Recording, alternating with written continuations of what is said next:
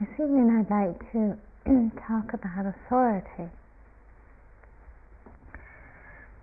I think one of the most touching and powerful images that comes to us uh, in Buddhist teaching comes to us through the story of Siddhartha on the eve of his awakening. And in that story, it's told of how Siddhartha, when sitting beneath the Bodhi tree, was really assailed by Mara, or the forces of delusion, who tried to tempt him away from his path or his resolve to awaken.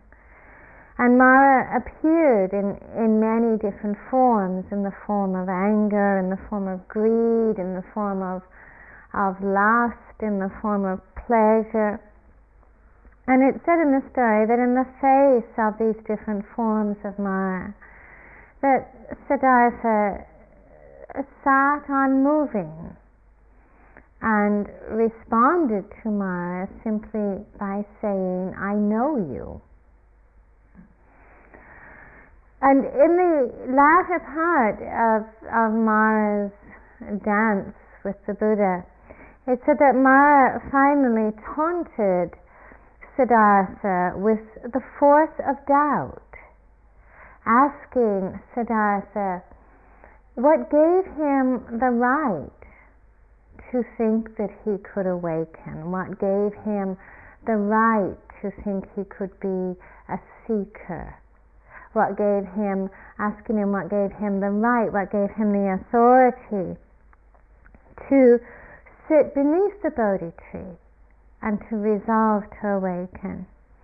And in response, Siddhartha simply leaned forward, reached forward with his arm, and touched the earth with his fingertips, signaling to Mara that the living earth, simply being, bore witness to his right to awaken.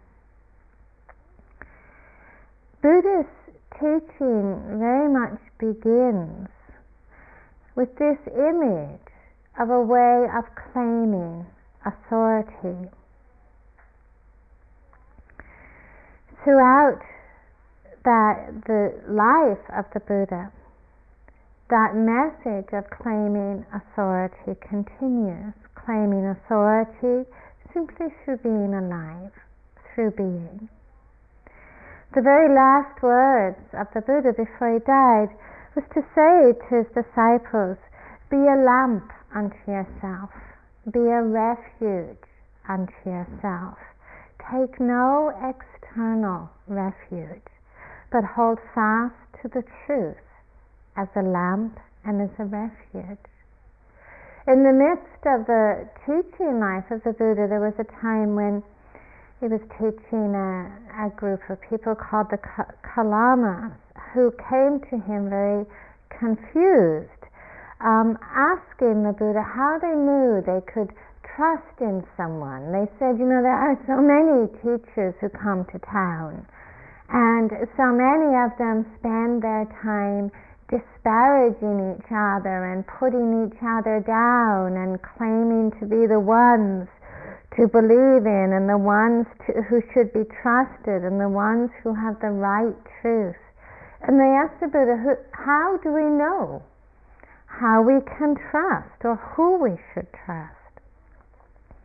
And the Buddha answered by saying, you shouldn't trust in someone or something just because they speak loudly or because they have years of history which they can claim as evidence to their truth.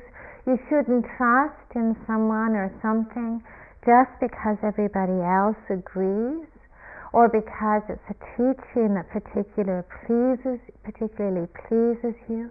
Or you shouldn't trust in someone or something even if thousands of people pro- proclaim the truth, that you should trust in that which through your own understanding and your own experience leads to happiness and to well-being and to freedom.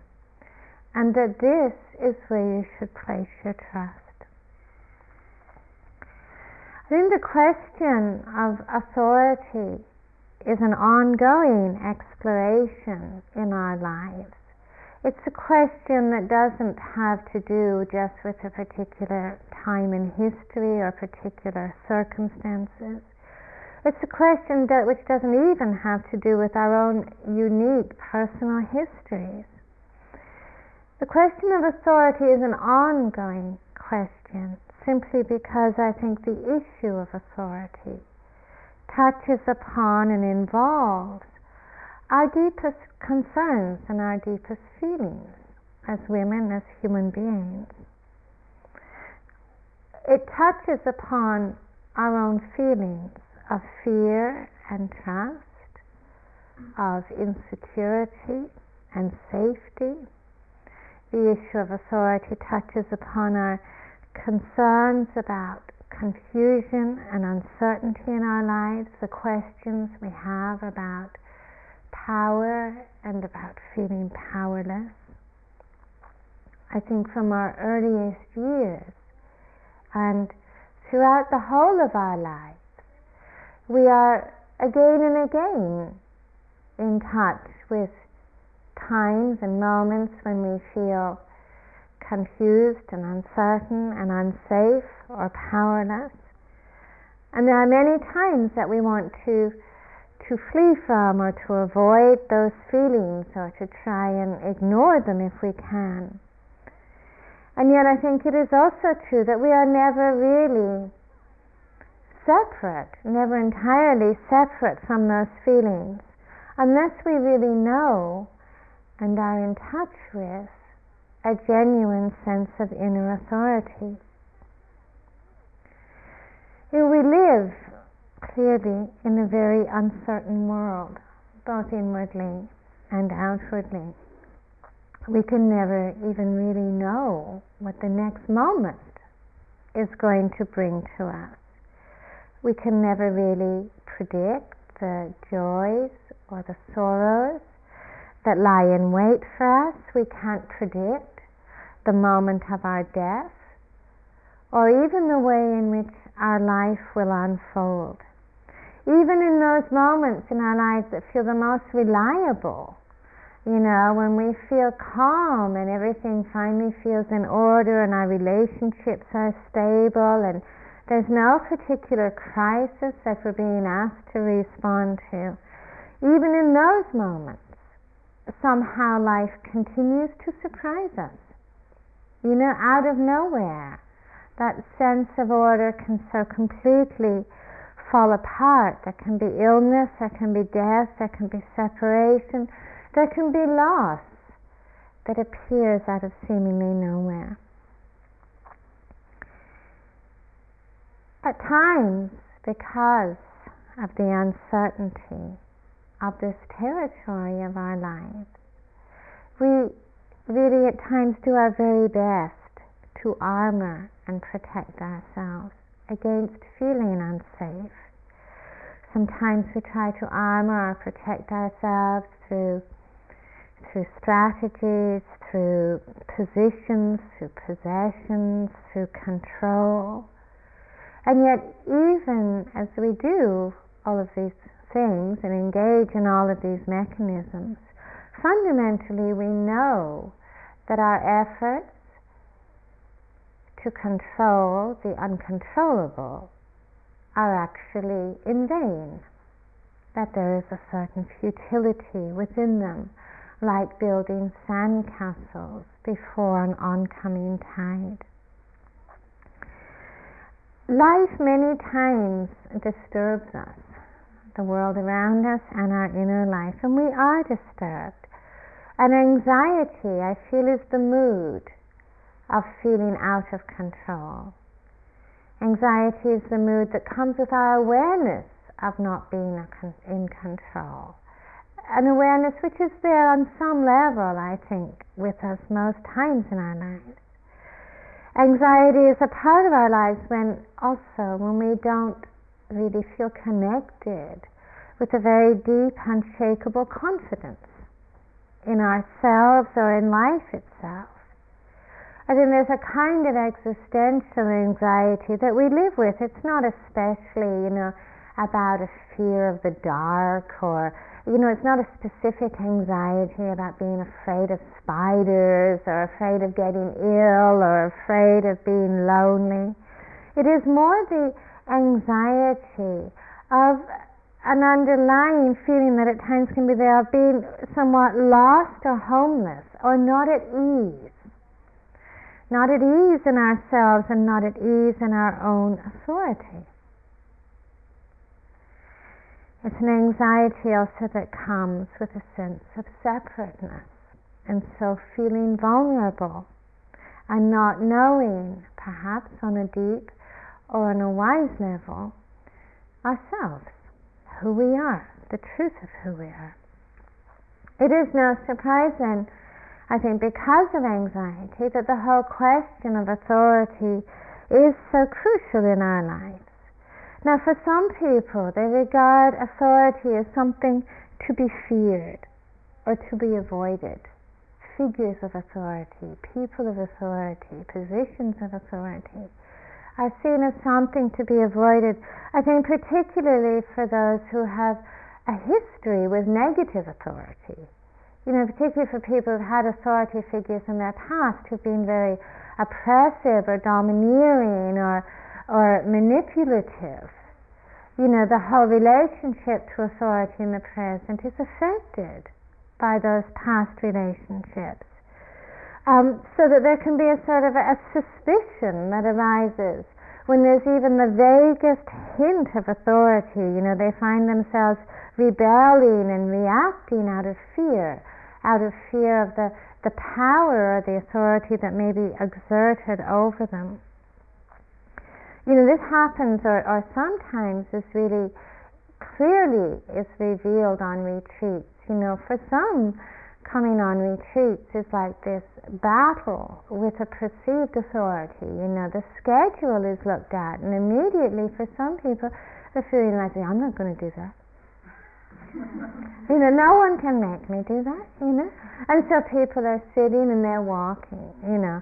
People are walking and they come and sit, you know. It's like this rebellion. It's like being a rebel without a cause. I mean, it, sometimes it, it's it's frustrating because nobody even notices or applauds, you know, how wonderfully unique and, and, and you know, independent and autonomous they may be you know, this kind of dancing alone in this rebellion. Um, some people even find it even on deeper levels, you know, for some people to, to sit through a guided meditation is an excruciating experience that can actually even lead to nausea. You know, that feeling of being somebody's telling me what to do, you know, somebody telling me to pay attention to my arm, you know, I don't want to pay attention to my arm, I have to all the struggles that go in, go on in, in relationship to authority. Sometimes what's not seen is that we can be so busy reacting to perceived external authorities that we are actually giving authority to our reactions.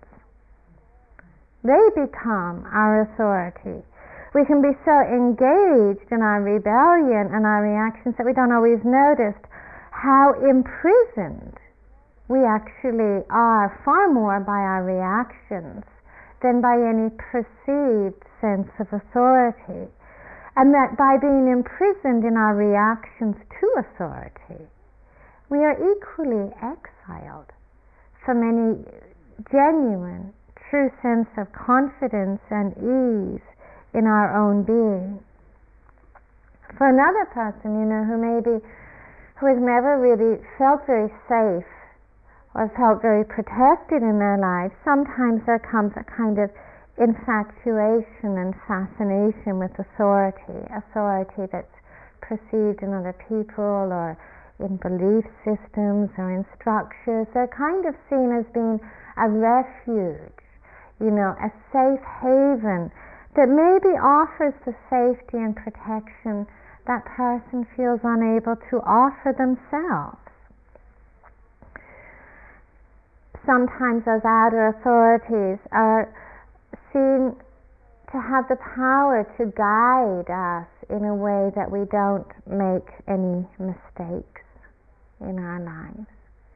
But this is equally a dangerous position because there is such a surrender of inner authority, this construction of an outer authority that in truth has no capacity to protect us in any real way or to guide us in any authentic way. There's a story I wanted to read you that so much illustrates the kind of illusoriness of this sort of sense of outer authority. There was a guru who sat down to worship each evening, and every evening the ashram cat would get in the way and distract the worshippers. So he ordered that the cat be tied up during evening worship. After the guru died, the cat continued to be tied during evening worship. And when the cat expired, another cat was brought to the ashram so that it could be duly tied up during evening worship. And centuries later, learned books were written by the Guru's scholarly disciples on the religious significance of tying up a cat while worship is performed.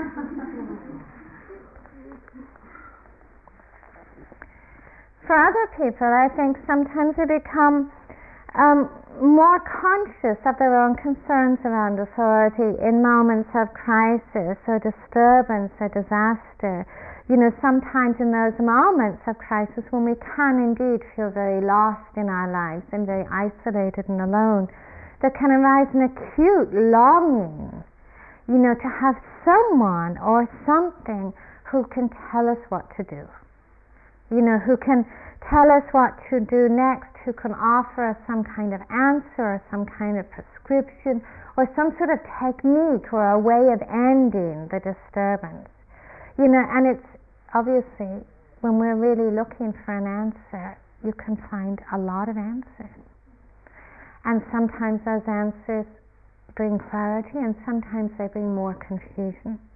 Recently I met someone who kept a disaster page in their Filofax you know, things to do in case of disaster, you know, numbers of therapists, mm-hmm. of chiropractors, of, you know, spiritual healers, of past life healers, of, you know, enlightenment teachers, you know, there's a whole page of things to do in times of disaster.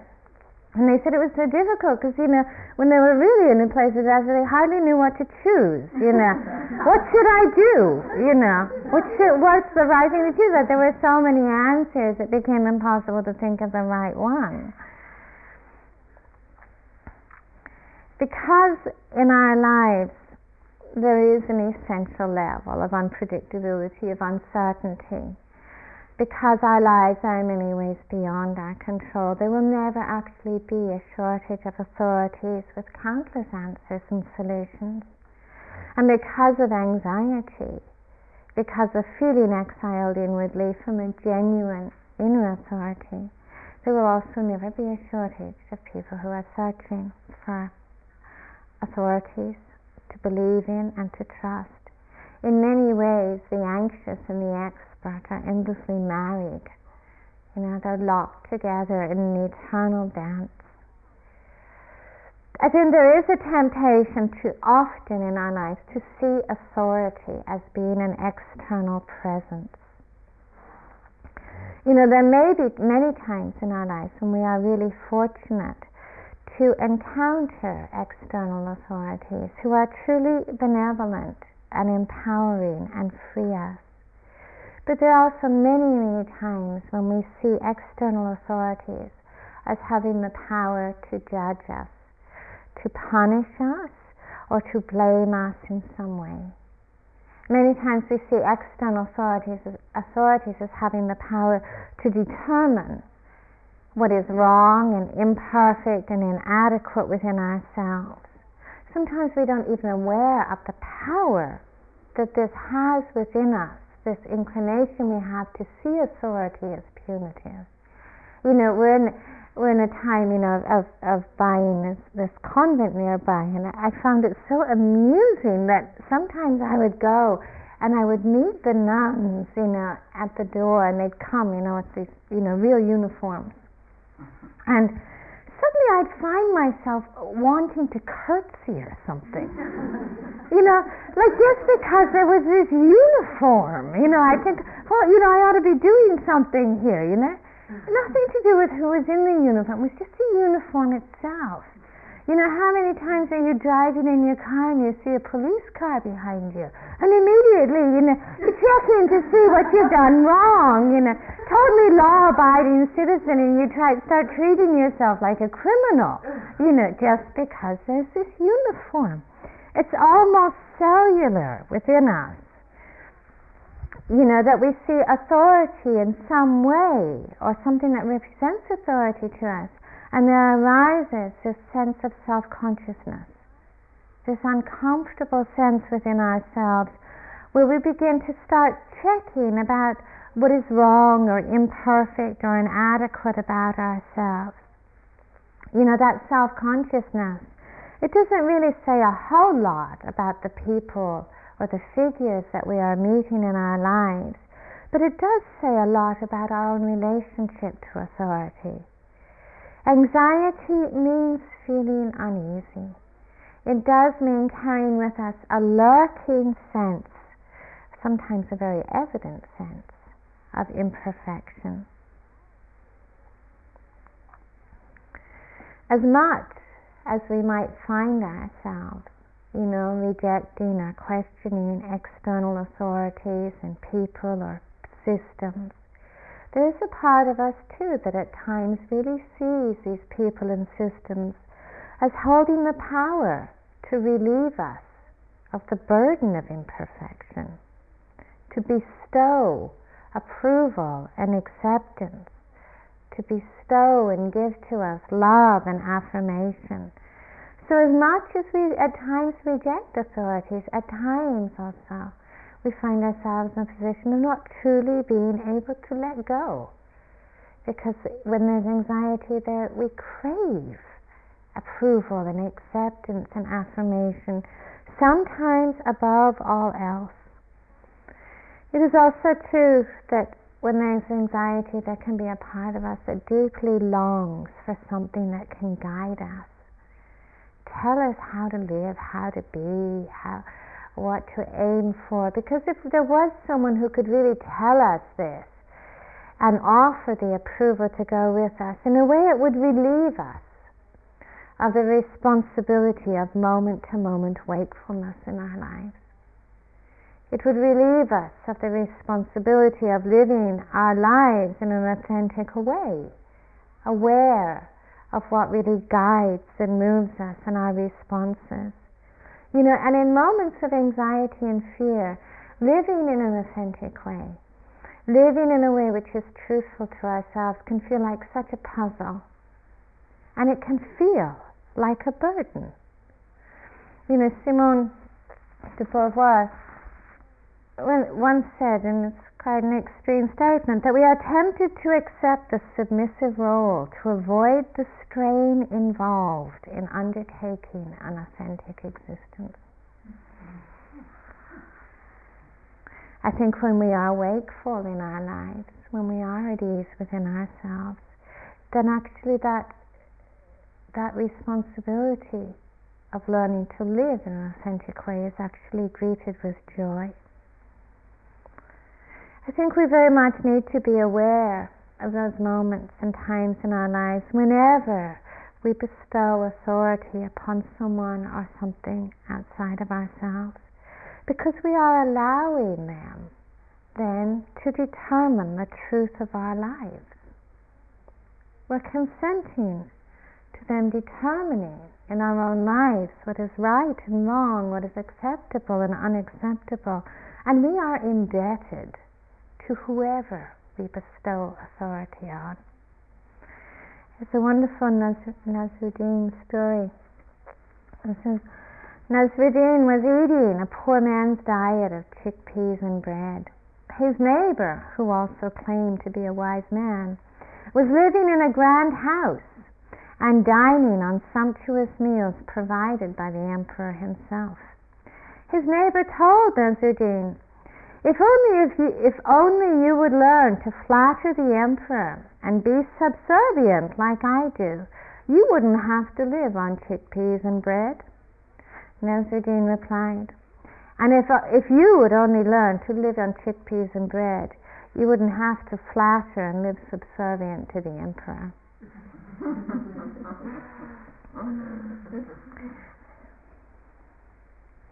we do feel our relationship to authority really needs to be very con- conscious.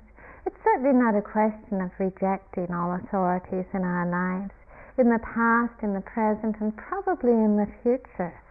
We have all encountered people and wisdom and systems that have guided and supported and encouraged us, that have held our, our freedom and well being close to their hearts and been enriched by those authorities.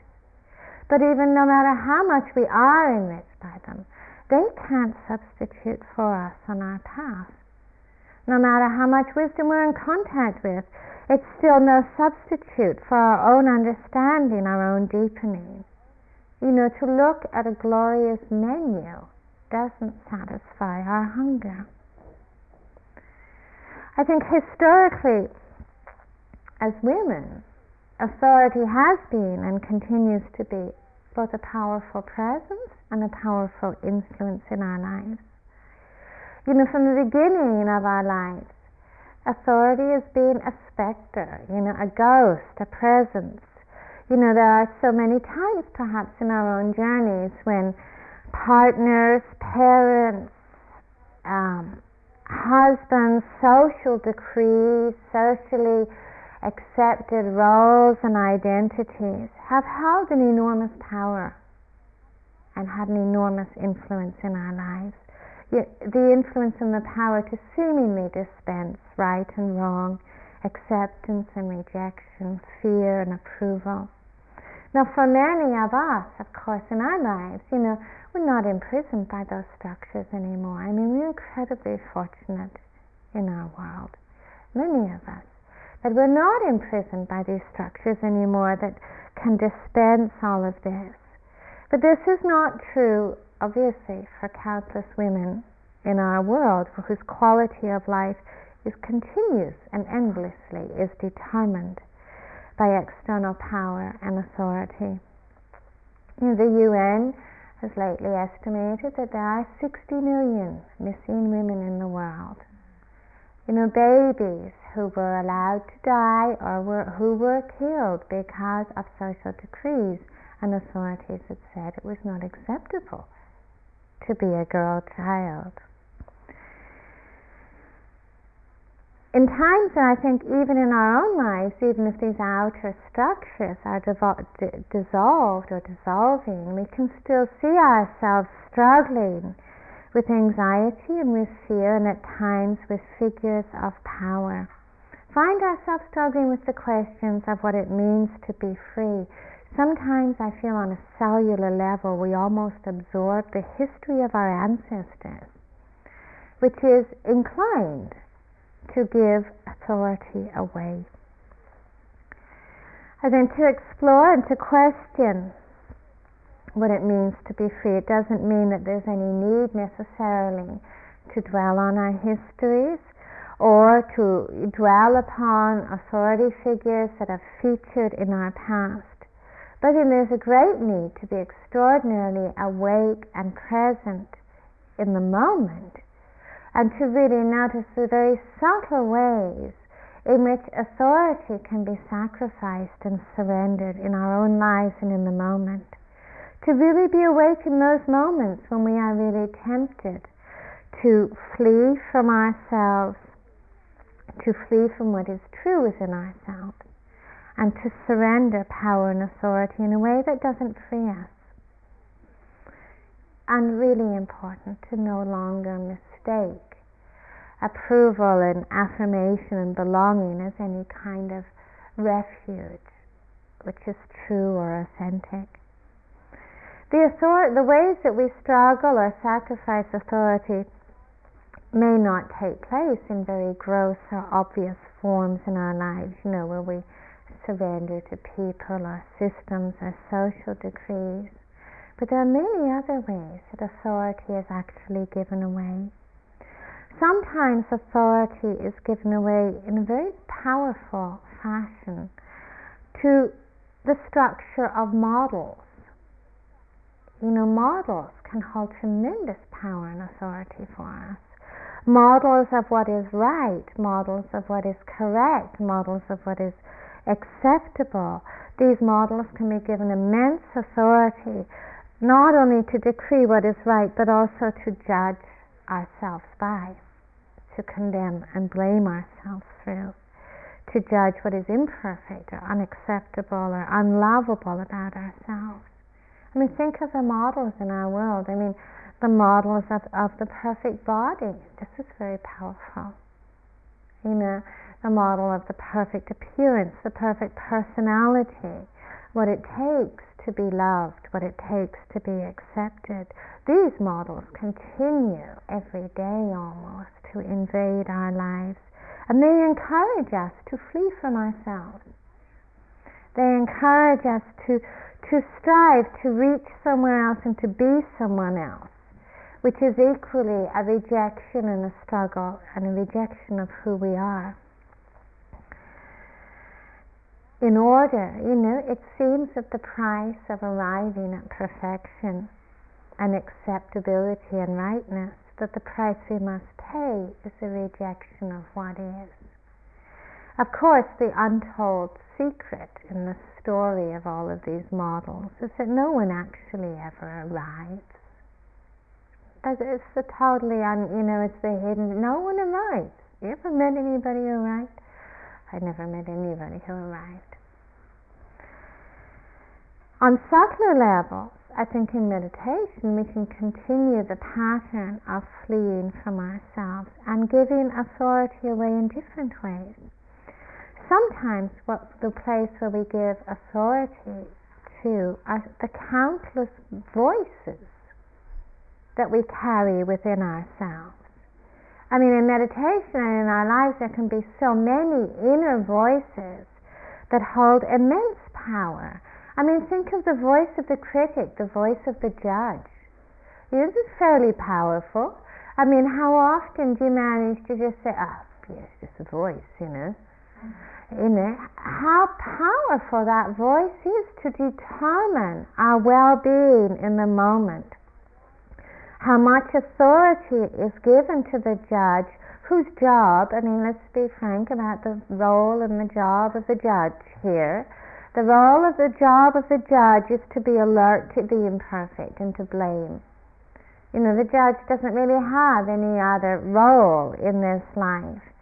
And what authority does the voice of the judge actually carry? I mean, you know, you may have found yourself in this retreat absolutely cringing before the power of that voice. You know, feeling devastated by it, comparing yourself to others, you know, rejecting yourself because of that voice. What, what authority does it carry? You know, sometimes it carries the authority of endless voices from our past. Sometimes we don't even know whose voice the judge is speaking with. But more, more, the power of the voice of the judge lies because we have given authority to models of rightness and acceptability. That is actually what gives power to the voice of the judge, because we have given authority to images or to models of rightness and acceptability and invested them with power. You know, the voice of the achiever, the voice of the striver can carry a great weight it carries the authority that we have given to should. It carries the authority that we have given to images of how we should be, of perfection. Investing them with authority, we reject what is. The voice of despair, you know, the voice of powerlessness, the voice of the victim. It can also be given incredible authority to dictate, to guide us, to dispense, you know, our own decrees about who we are. And the voice of the powerless speaks of the authority we have given away and a surrender, a sacrifice of inner authority. You know, for some people, the voice that has authority in their practice, in their lives, is the voice of the campaign manager, the negotiator, you know, who's endlessly plotting the course of their lives, the course of their meditation, to keep them safe from making mistakes, to stop them from making mistakes, relying endlessly upon formulas and prescriptions that have been invested with authority. Sometimes we find ourselves giving authority to conclusions or beliefs about ourselves. You know, we say, This is what I am. I've always been this way. I'm powerless. I'm fearful or I'm angry. And sometimes we solidify that authority and those conclusions by calling forth the authority of the past.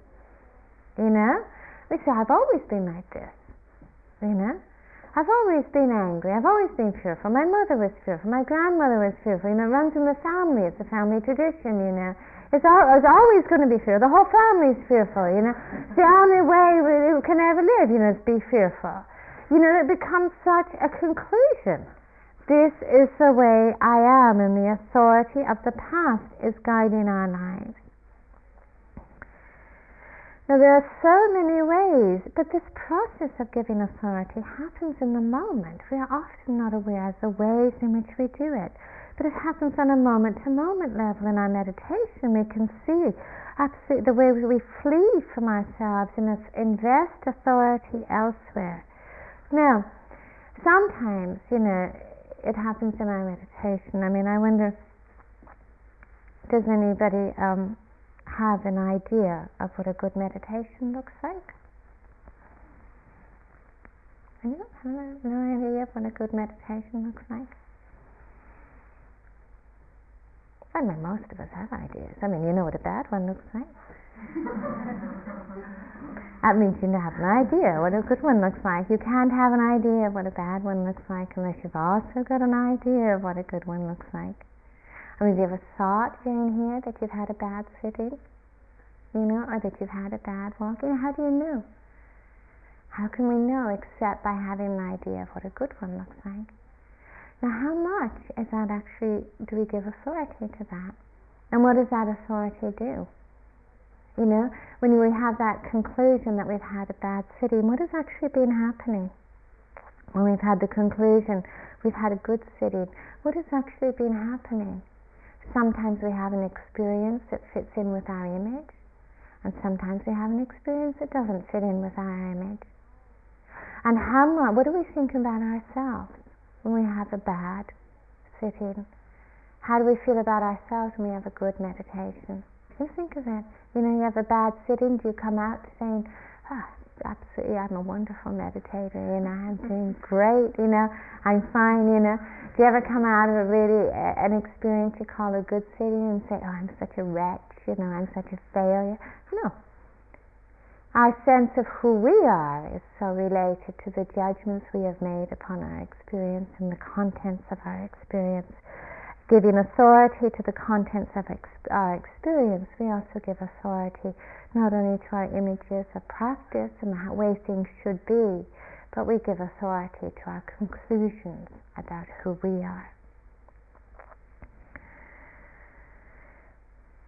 Sometimes our meditation delights us because it conforms to our image of what is good and what is right. Sometimes those meditations that delight us are the ones to be so careful of because those are sometimes the ways and the times that actually we are strengthening our reliance upon proof and evidence to give us a sense of being. You know? When we when we look at our meditation say, oh, that was a good meditation, you know, I'm so pleased with it, you know, it looked just like it was supposed to look. That is really strengthening the ways we are relying upon proof and evidence to prove ourselves. Sometimes the meditations that we really struggle with, you know, in those moments of really struggling, those moments when we are so tempted to say, you know, this is a bad meditation, it's falling apart, I'm nowhere. If we can really refrain from conclusions, sometimes those meditations that we really struggle with, if we can re- restrain ourselves from conclusions, are the meditations we're actually learning about genuine authority. When we're not accepting as evidence, you know, this conclusion, this particular experience as being any kind of proof of who we are. We invest authority in the contents of our experience through holding. Whether it's the voice of the judge, whether we hold on to a thought, whether we hold on to a feeling of anger, whether we hold on to a memory that is pleasant or unpleasant, through that investment and holding, we are allowing our sense of being to be determined by what we have taken hold of. We are giving that authority over us. It is exactly the same process as investing authority in an, in an external person or system or symbol and then letting that guide us and determine our lives. You know, think of it, you know, think of the person, you know, the person perhaps who, who is so obsessed by the image of the perfect body and in allowing that to determine their lives becomes anorexic. You know, they have invested that image with authority, that authority then determines their life. Think of what happens when we invest a feeling a mental state, a thought, through grasping with authority. We are giving that authority to guide our lives, to draw a conclusion about ourselves, to say, This is what I am. This is who I am. It is a flight from ourselves. True authority doesn't lie in any person or model or technique, and true authority never lies in the contents of our experience.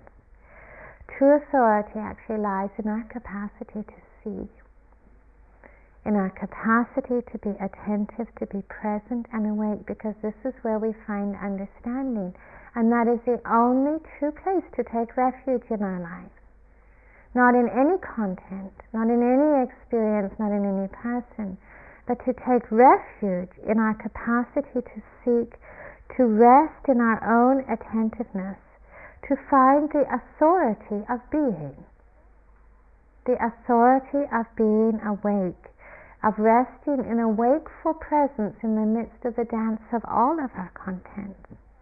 You know, in, whenever you feel that you are lost, whenever you feel that you're in the hold of something, whenever you feel that doubt has overtaken you, when you don't know who you are, I think one of the most powerful things to do is to remind yourself simply to reach forward and to touch the earth with your fingertips.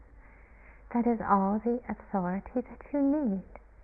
To remind yourself to rest in your capacity to see and to be awake. Because there is where we find understanding, there is actually where we find enduring authority.